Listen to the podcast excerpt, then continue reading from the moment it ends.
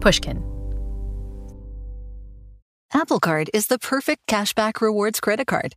You earn up to 3% daily cash on every purchase every day.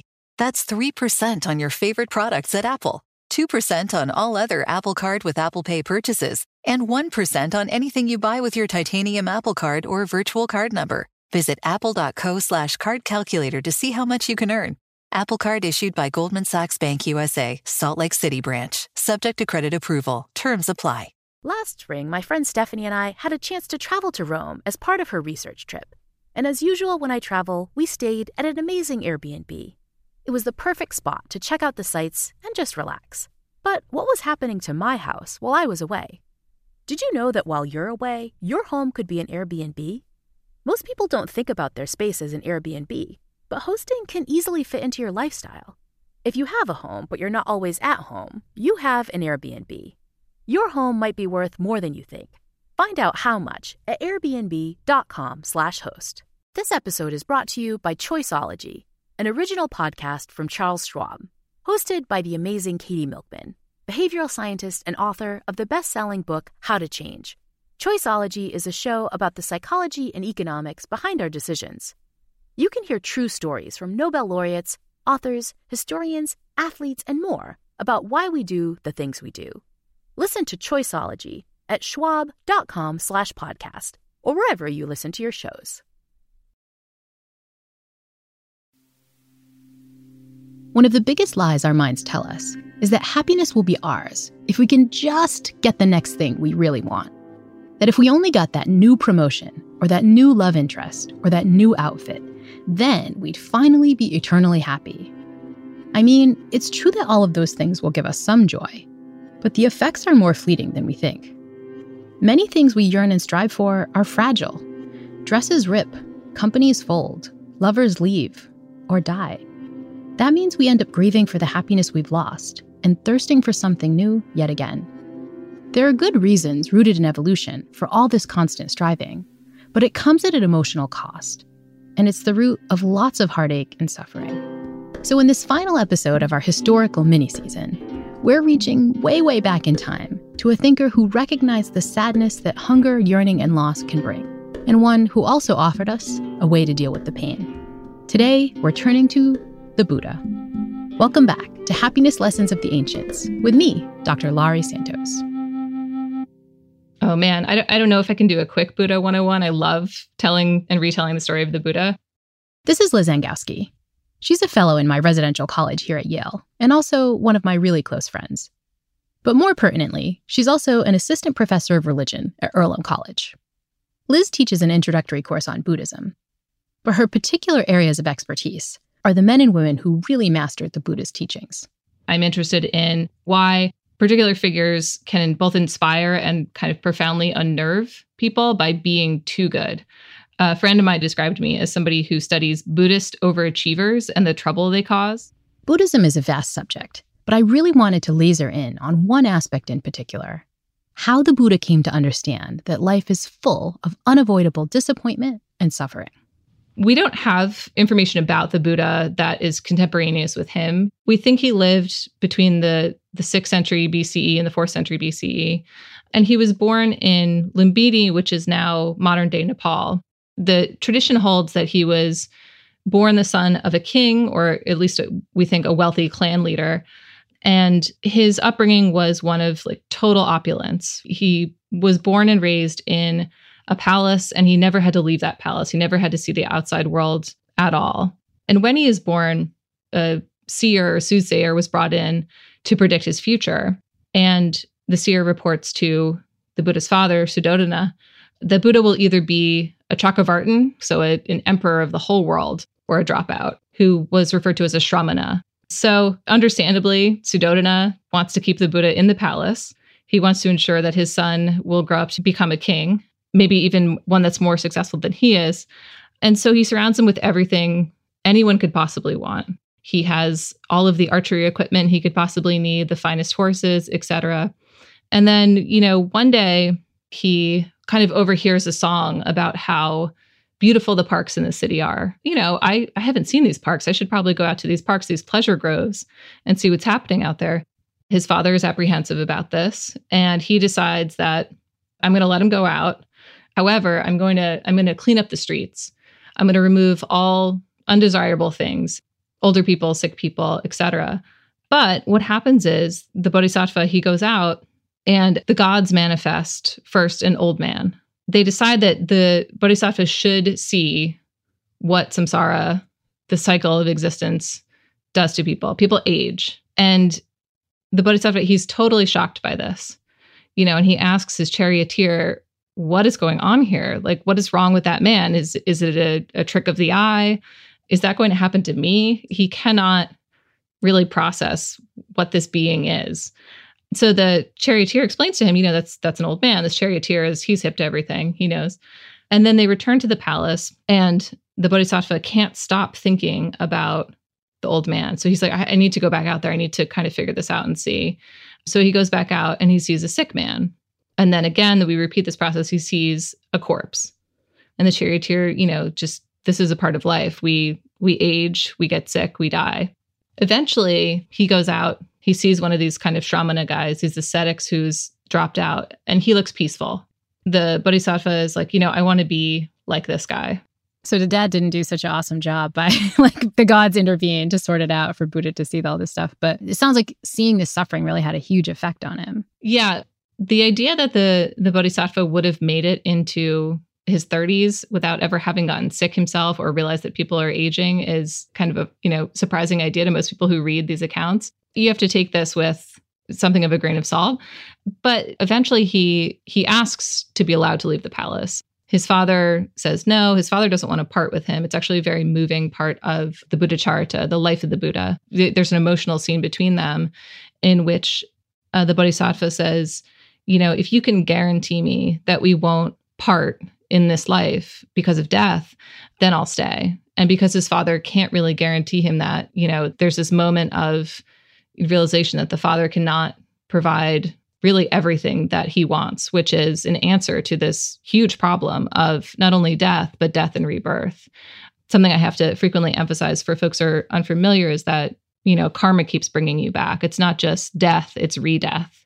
It's not just birth, it's rebirth, right? And so eventually he he he's able to leave the palace, he escapes the palace, and then he's well on his way to becoming the Buddha. Just a detail that I think about a lot is that the horse that was leading the chariot that brought him out several times to see the sights, the old man, the sick man, the corpse, uh, the horse Kantaka, he brings the bodhisattva out for the eventual escape, and then he dies of a broken heart because he's so sad to leave his owner. People just love the Buddha. I mean, everyone loves the Buddha. The sadness around him leaving is really profound. And so the the bodhisattva now goes out and he says, you know, I'm going to find a teacher someone to help me figure this stuff out, one of these shramanas. After having tried out different paths, he's like, I can neither go the way of hedonism nor the way of total self mortification. These are not the ways for me. Some accounts will say, you know, he has this memory of being at a festival that his father was throwing and he sat under a shady tree and felt some calm. And so he decides to sit under a tree and just contemplate what it is to be alive, what it means to exist. And so then, so how did he go from that kind of under the tree moment of contemplation to like, because he he somehow gets to like full enlightenment, right? Oh, sure. So he, you know, takes a seat under the tree and he starts to contemplate everything that he's learned up to that point and what he's seen. And then he goes through what are called the watches of the night. In the first watch, he can see everything that has happened to him in the past as if he's reliving these past lives. Not just, I know who I was in the past, but I now feel again whatever the suffering and pain was that I went through in that time. From there, he sees all of the past lives of all other beings. And this moves him deeply to have compassion for all other sentient beings. Finally, he comes to the realization that the element at the heart of all of this is suffering. Life is dukkha. So this idea that life is stressful at its at its most basic core. At first when you mentioned dukkha, you translated it as suffering. But what I've heard is that it's not really suffering in the way we think of it as like kind of pain, right? You know, like kind of pain and suffering. It's kind of just like a deeper not being really satisfied, right? Right, that's right. Frequently with students, I'll translate it as discomfort or unease. Suffering really evokes, I think, now for individuals the idea of physical pain and mental anguish, which it which it also includes for sure. But the idea is that we're suffering as a as a part of our fundamental being you know because largely because we can't accept that things change is there an end once he figures out dukkha he achieves nirvana and then he became the buddha yeah i think that as he realizes that all things are pervaded by suffering he also realizes there must be a cause for this. And that he concludes is tanha this idea of craving. Sometimes we think about it as thirst. My students now, they love to translate it as thirsty, right? But the idea is that we continually crave things. And it's not just that we are craving sensual pleasures, we're craving, you know, experiences, we're craving even just the sense of stability. We feel some desire for things to stay the same. And fundamentally, everything is impermanent. And so from there, the Buddha comes to the conclusion that there has to be a way for this to stop. And that cessation is the total extinguishing of suffering. And how do you get there? What is the process by which you come to the total cessation or nirvana? Yeah.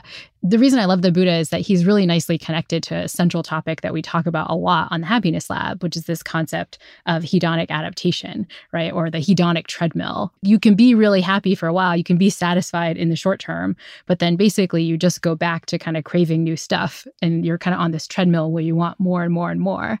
And that kind of seems like this at least the scientific version of this idea of dukkha, we're kind of never satisfied, in part because we have this craving, this thirstiness, as your students would call it, this tanha. Is that right? That's the word, tanha? Tanha, yeah. In part because we have this sort of thirstiness, this tanha, that is constantly telling us to go for more. And so, is that kind of what the Buddhists thought? Like, is does that kind of fit with what the science is suggesting? Yeah, I think that I mean the Buddha's father Suddhodana's, you know, his answer to the problem of his son potentially leaving home and leaving him is, you know, I'll just throw more wonderful, delightful things at him. He wants to keep him distracted from what might be underlying the bigger problem. He wants to put all the band-aids on the wound rather than addressing the wound itself. The Buddha in general is an, analogized to a doctor a doctor's only really a good doctor if you can give a full account of what's wrong with someone. You don't want to look at the symptoms and then treat the superficial symptoms. You want to treat the underlying disease. And so, really, what is at the heart of it is the fact that we can't accept that even the most beautiful, wonderful things, the coin will flip, and the other side of them will be dissatisfaction, suffering, impermanence. It's not that beautiful things don't make us happy or material things don't make us happy. It's that they don't stay and we don't stay happy with them. They change and we change our perception of them. I think one of the awesome things about the Buddha is that he, in some ways, was like a real early practitioner of self help. And, you know, his path was like really one of the first, I think, for kind of enlightenment or kind of achieving flourishing. I mean, is, is he sort of thought of as a father of self help to a certain extent?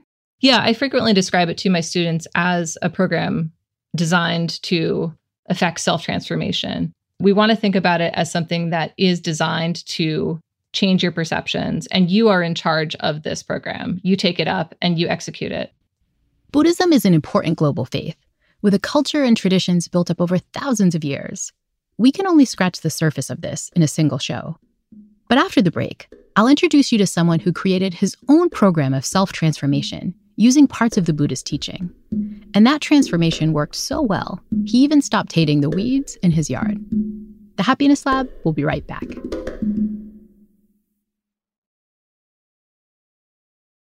When you're hiring for your small business, you want to find quality professionals that are right for the role.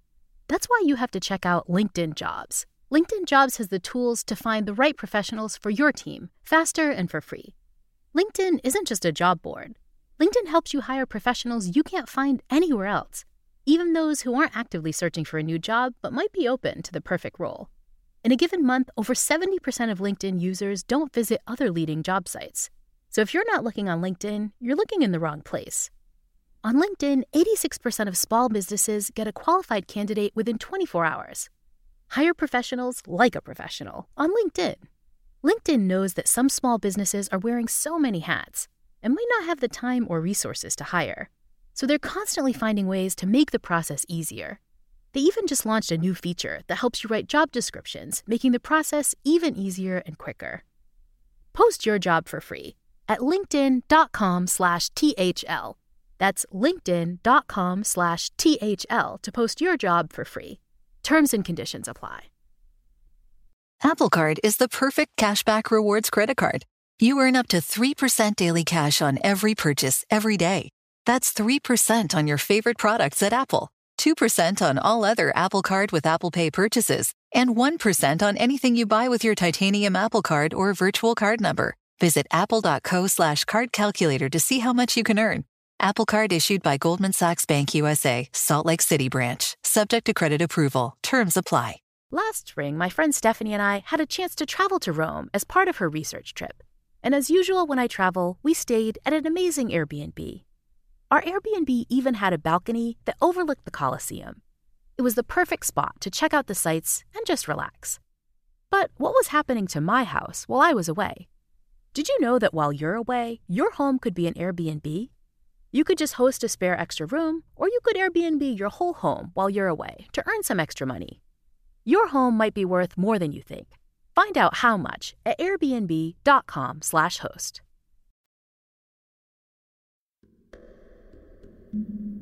I don't actually call myself a Buddhist, partly out of respect for all of those in Asia, especially, who mean something very different by the term. But it's true that I practice certain important parts of Buddhism.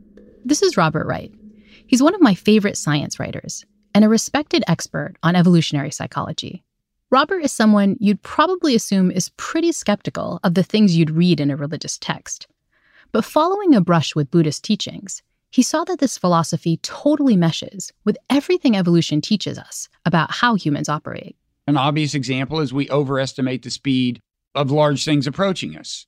You know, better safe than sorry. So that's an inaccurate perception, but it's good at keeping organisms alive, so we have it. And, you know, one of Buddhism's main claims is that, well, A, we don't see the world clearly by nature, and B, that that is the source of our suffering and is also the reason we make other people suffer.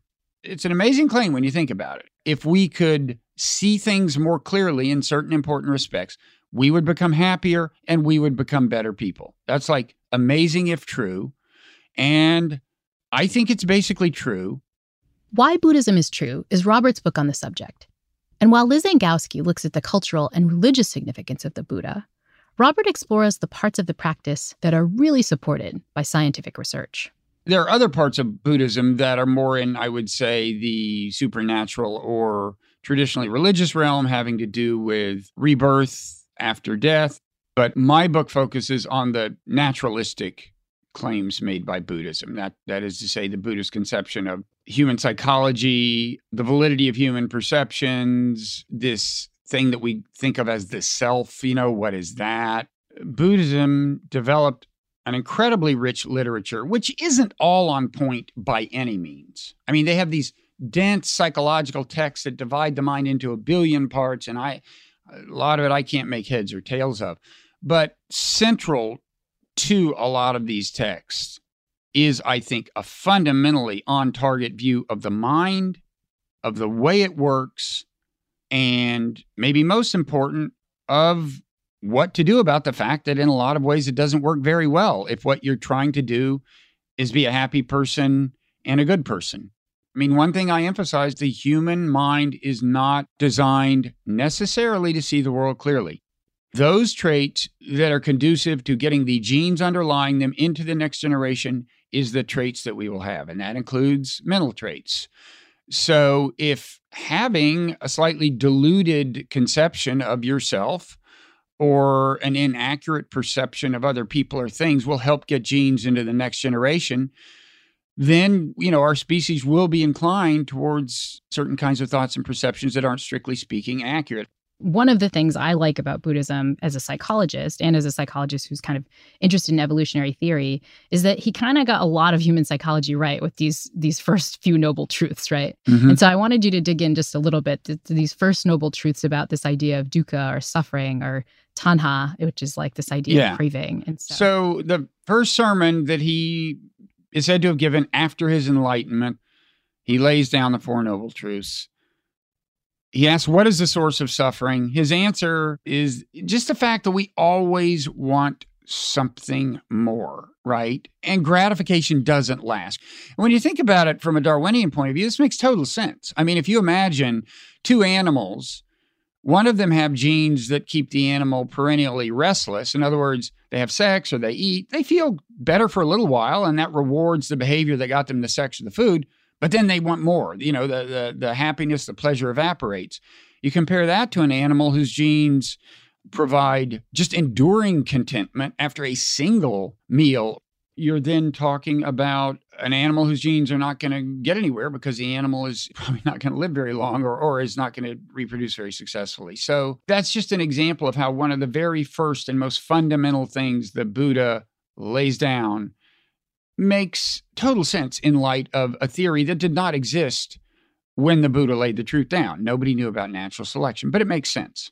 And also, I think nobody knew about all these lovely data on hedonic adaptation psychologically, right? With this idea that, you know, we're always on this treadmill chasing more and more stuff. And even if you get these fantastic things in life, you know, you just go back to baseline, even though we don't predict it, right? We have these incorrect theories about the fact that, you know, we could be happily ever after. We could get this wonderful thing, you know, we get a marriage or get a wonderful circumstance and we're good forever. The data simply suggests psychologically that that's just not the case. Right. And that is an example of delusion in a certain sense. I mean, that, that's another example of how we're designed not to see the world clearly. We are designed to keep convincing ourselves that the next elevation of status, the next promotion, the next big material good is going to make us happier for longer than it winds up making us happy. The mind isn't designed to bring us happiness. That's not high on natural selection's agenda. Understanding that is the beginning of seeking you know, a more enduring kind of happiness, even though the hedonic treadmill is a, is a tough thing to get around. It really is. But a lot of Buddhist practice is designed to get around it. And I think that was the, one of the most fantastic things about Buddha's teaching, right? Is that he didn't just leave us with suffering and craving and say, that's it, the mind's designed this way, we're stuck. The teachings actually go beyond that to give us a path past this, right? How did you go from being, you know, Robert Wright, the evolutionary psychologist, to Robert Wright, the Buddhist sympathizer? Well, in 2003, somebody convinced me to go to a meditation retreat, like a seven day silent meditation retreat. You meditate intensively, like four and a half hours a day of sitting meditation, four and a half of walking meditation, maybe a little more. Why on earth did you say yes? like, like you know, like, like did did you know about meditation? Like, were you curious? Well, I guess I should admit to being something of a seeker. I was brought up religiously lost my religion. Maybe that's it. But I had certainly flirted with meditation, tried to do it. You know, you hear about it in college. Every once in a while, I would try it. It would never really work. I figured, what the hell? I'll try this crazy thing. The first couple of days were total hell. I just could not focus on my breath. I hated everyone there because I was sure they were doing it better. Then suddenly something clicked. I had had too much coffee and I had this jittery feeling in my jaw. And I'm sitting there thinking, God, you can't meditate with jittery feeling in your jaw. And then suddenly I just had this feeling that, wait, the feeling is down in my jaw. I'm up here. And I suddenly was observing in a way that completely neutralized it. And by the end of the week, my consciousness was completely transformed. It was like magical. I mean, like, I remember just the sheer beauty of things was amazing. I remember walking through the woods and seeing this weed called a plantain weed that I had spent a lot of time trying to kill because it had always infested yards I had had. And I just thought, wait, why have I been trying to kill this thing? It's actually, objectively speaking, it's as pretty as the other green stuff. That I would say is an apprehension of the Buddhist idea of emptiness. I had been seeing essence of weed in this thing. And that had given me an antagonistic feeling toward it. At one level, something trivial was going on. I mean, obviously, weed is an arbitrary label that certain cultures assign to certain plants. Fine, we know that. But what was interesting was that I wasn't just being consciously aware of the arbitrariness, it was that I realized that my perception of the weed had been infused with this sense of essence of weed. And when that drops out, it's a totally different world. It's it's hard to describe. And the Buddhist concept of emptiness is a very subtle one, but I do think it has to do with the way that feelings suddenly inform not just our thoughts, but our very perceptions of things. And when some of that changes, it's amazing how radical your perceptions can change. It's one thing to talk about that for weeds, but it feels like that could be even more powerful when you're thinking about other negative sensations that evolution wants us to avoid, like pain. Or like judgments of people. I mean, you're right. It can transform your relationship to pain. It absolutely can. Believe it or not, you can even look at pain and go, that's kind of beautiful in a way. You can look at sadness and go, that's kind of beautiful in a way.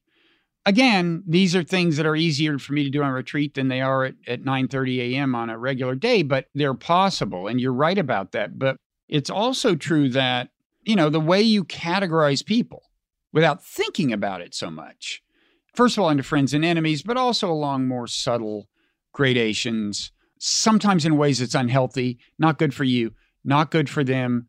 And so, just as I was less judgmental of that weed, I found myself being much less judgmental of people by the end of the retreat. You know how humans are, they size people up on the basis of very little evidence.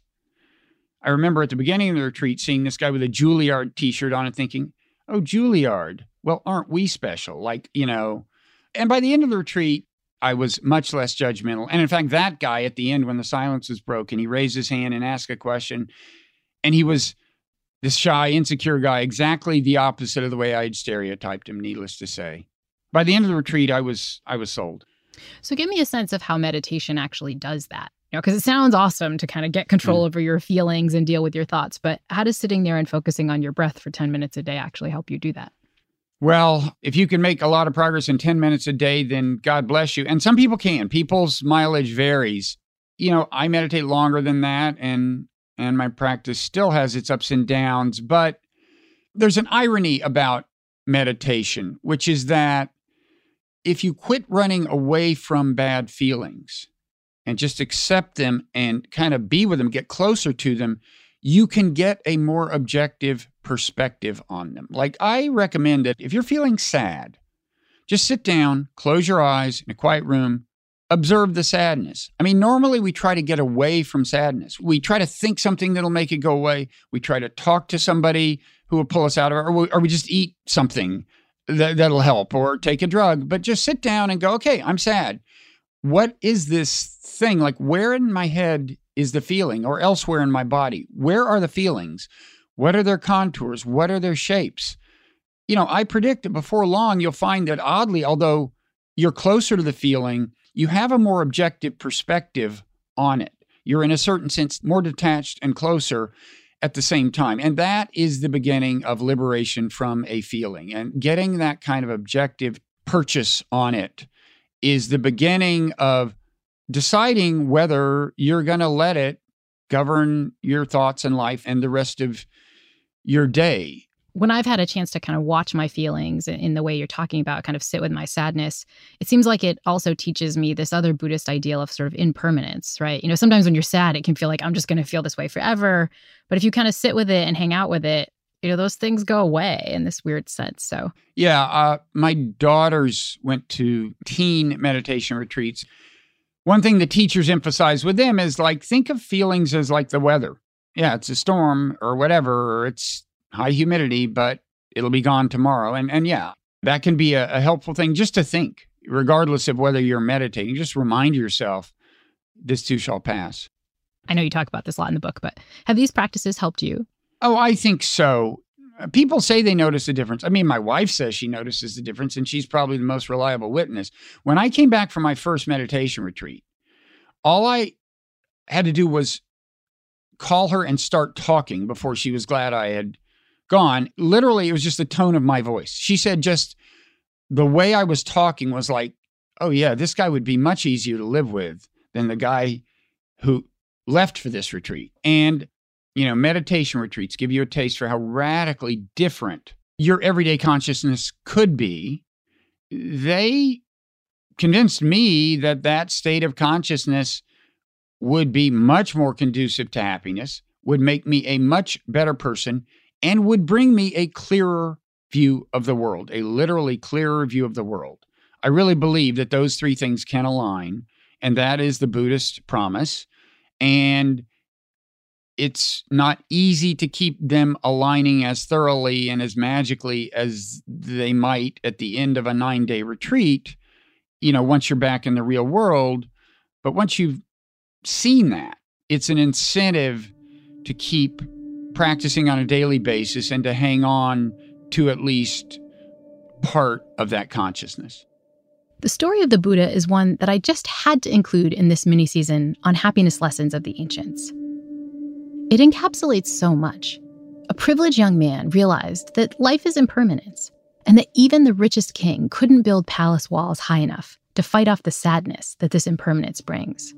The Buddha taught that the best way to deal with all this suffering is to sit with it, ponder it, and experience it. I know very few of us can go on long meditation retreats, but all of us can bring a bit more mindfulness into our daily lives. It can be as simple as noticing the sensation of being in your bed or how the soap and water feel as you wash your hands. I personally try to fit in 10 minutes of meditation a day. I do it right after I exercise, when I'm already feeling a little bit more in tune with my body. I just plop on the floor, close my eyes, and try to focus on my breath. And while that sounds really simple, it's surprisingly hard. A previous guest on the Happiness Lab said that sitting with his thoughts during his first meditation was like trying to wrestle a live fish. But trust me, it gets a lot easier. I'm no Jedi Master, and I have lots of days when I don't even get in that 10 minutes. But even my patchy meditation practice makes me feel a lot better. I'm even starting to come to terms with the sad fact that nothing is permanent and that all good things come to an end, including this mini season. So, with that, I'd like to share some gratitude Thank you so much for listening to these shows, which we've really enjoyed making.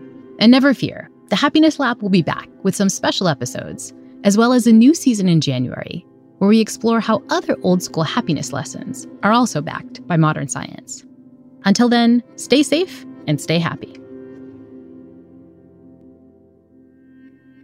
The Happiness Lab is co written and produced by Ryan Dilley. The show was mastered by Evan Viola, and our original music was composed by Zachary Silver. Special thanks to the entire Pushkin crew, including Mia Lobel, Carly Migliori, Heather Fain, Sophie Crane McKibben, Eric Sandler, Jacob Weisberg, and my agent, Ben Davis. The Happiness Lab is brought to you by Pushkin Industries and me, Dr. Laurie Santos.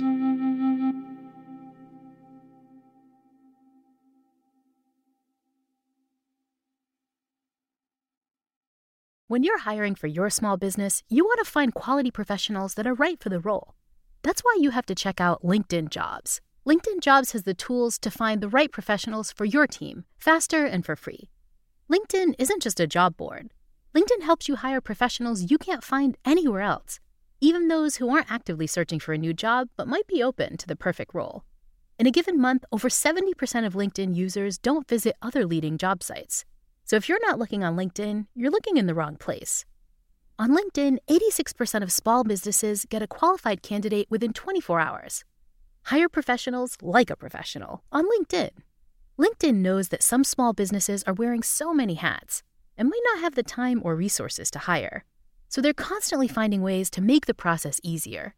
They even just launched a new feature that helps you write job descriptions, making the process even easier and quicker.